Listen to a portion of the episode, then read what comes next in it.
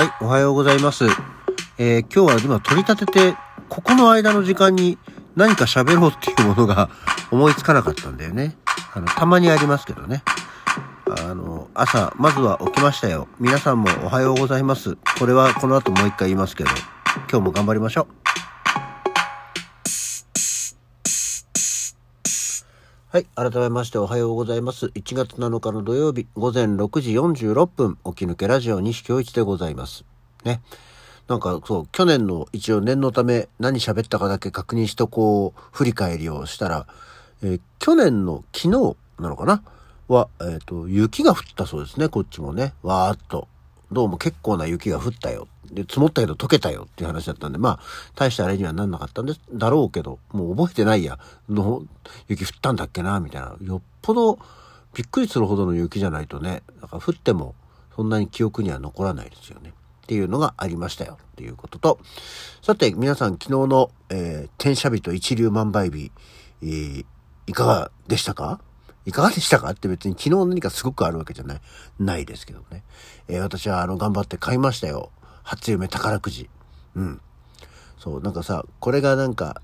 初夢宝くじが、売ってる。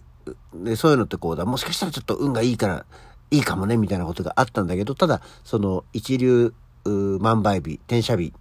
の時に借金は良くないよみたいなねこともあったんですけど、で宝くじ売り場行ったらやっぱり結構並んでてさ、あ、みんな気にしてんのね、みんなライバルじゃんと思いながら、で、昨今そうなんだと思ったのが、宝くじの購入に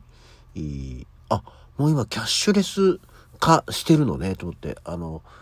ID とかさ、そのクレジットカードだったり、あとスイカとかでも買えるようになってますみたいな上りが立ってたんだけど、借金しちゃいけないのにクレジットカードで買ったらダメなんじゃないのと思って、ここはきちんとですね、お金を下ろして、だから久しぶりにそのために銀行行ってお金を下ろして、それで買ってきましたよ。まあでもだからって大量に買ったわけじゃない。バラ10枚とかね、一応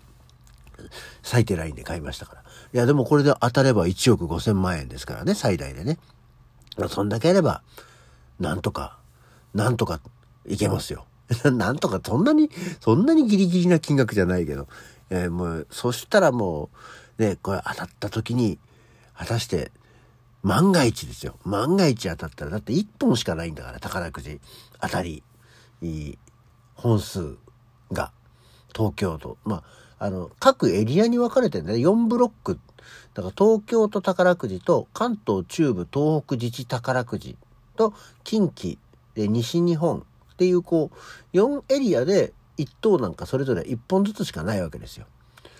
ね、何枚当たるのか、何枚売れてるのか分かりませんけど、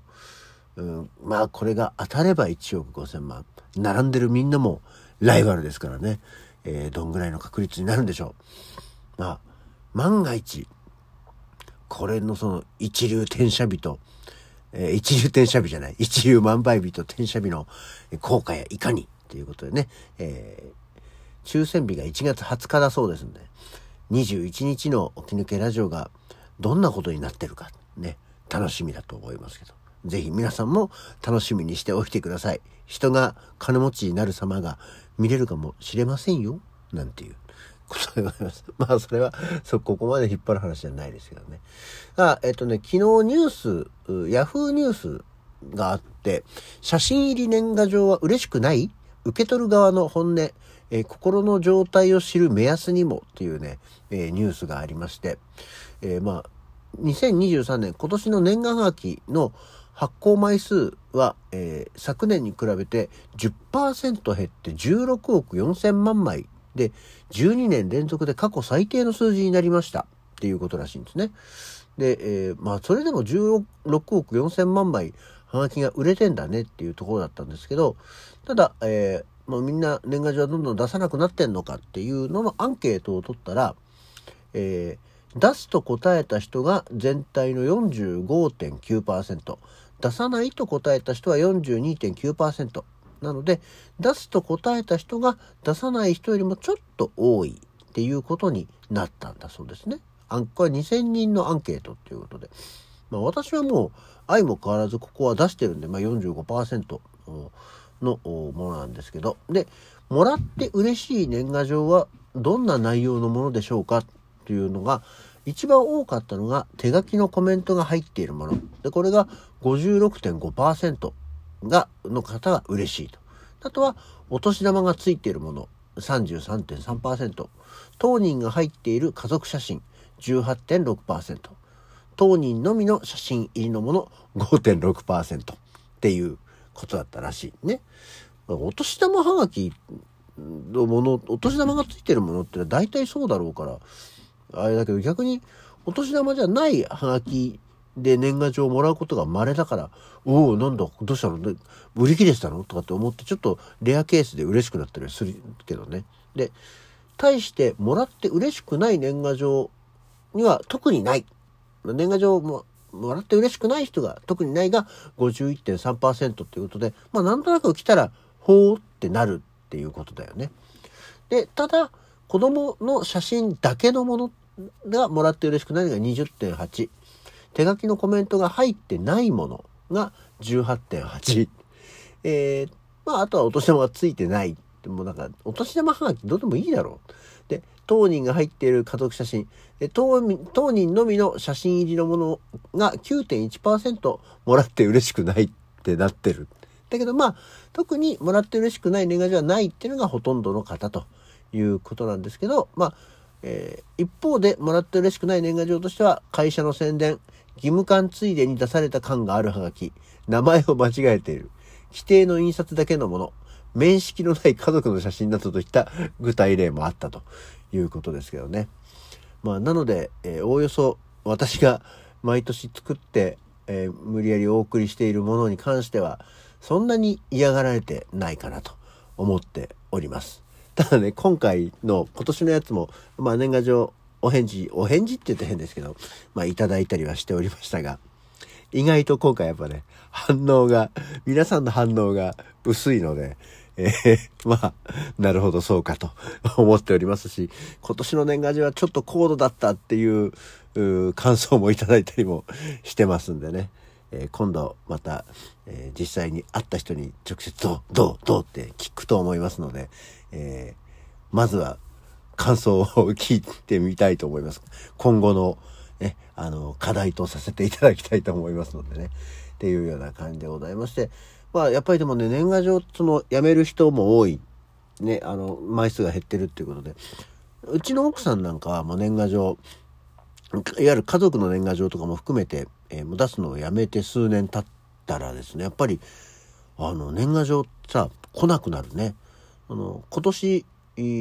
の年賀状パラッパラッとこうドカンとはもうね来ませんけど、中で、まあ、私宛てのものは本当に私は自分の住所なんかを書かずに、ただ単にもう写真の一コマ漫画みたいなことでペンって送ってるんで、まあ、住所知ってる方は送っていただけるぐらいな感じなんですけど、それでもねやっぱりいくつかは返事というか私宛てに年賀状というのはいただけるんですけども、もう奥さん宛ての年賀状なんか本当にやっぱり出さなくなると来なくなるね。なんかそういうことじゃなくていいじゃないともちょっと思うんだけどね、今まで年賀状を出してた人には別に来なかったから出さないっていうことじゃないのかもしれないんだけど、そこでなんかね、双方で途切れてしまうのは寂しいよねと思っておりますので、私はですね、大抵の場合、返事が来ようが来るまいが住所を知っている、でまだ私はこの人とは、つながりがあると思っている方々にはですね、毎年年賀状を送っています。うち来てないよって思ってる方がいれば、それは、住所が分かんなくなっちゃってるか、あれ毎年出してたっけだったりするか、あと郵便屋さんが読めなくてで戻すわけにもいかなくて破棄ってしてる可能性があります。だからでも年賀状枚数増えないんだよね。その新しいつながり、お付き合いっていうのが実は多くはないし、でやっぱり昨今の人たちに住所教えてって聞くのってなんかいろいろためらわれたりするじゃないですか。お付き合いがある程度長くなってくるとね、それはそれでいいんですけど、その LINE 教えてとかメアド教えてレベルでちょっと住所教えてっていうのは若干こう敷居が高いというかね、ハードルが高いというかっていう気がしますんで、なかなか新しくお付き合いが始まった方々には聞きづらいものはありますよね。だからそんなに枚数は増えてないんですけど、急激に減ることはないので、今後も安定した供給をしていければいいなと思っております。はい。そんなわけで、残りちょっとになっちゃいましたけどね、今日は誰の誕生日と、誰が亡くなった日っていう話も本当はしたかったんですけど、あんまりちょっとそんな時間がなかったんですが、今日は亡くなった日で言うと岡本太郎が亡くなったのが今日なんですね。1994年あたりに、岡本太郎が亡くなってますよ。うん。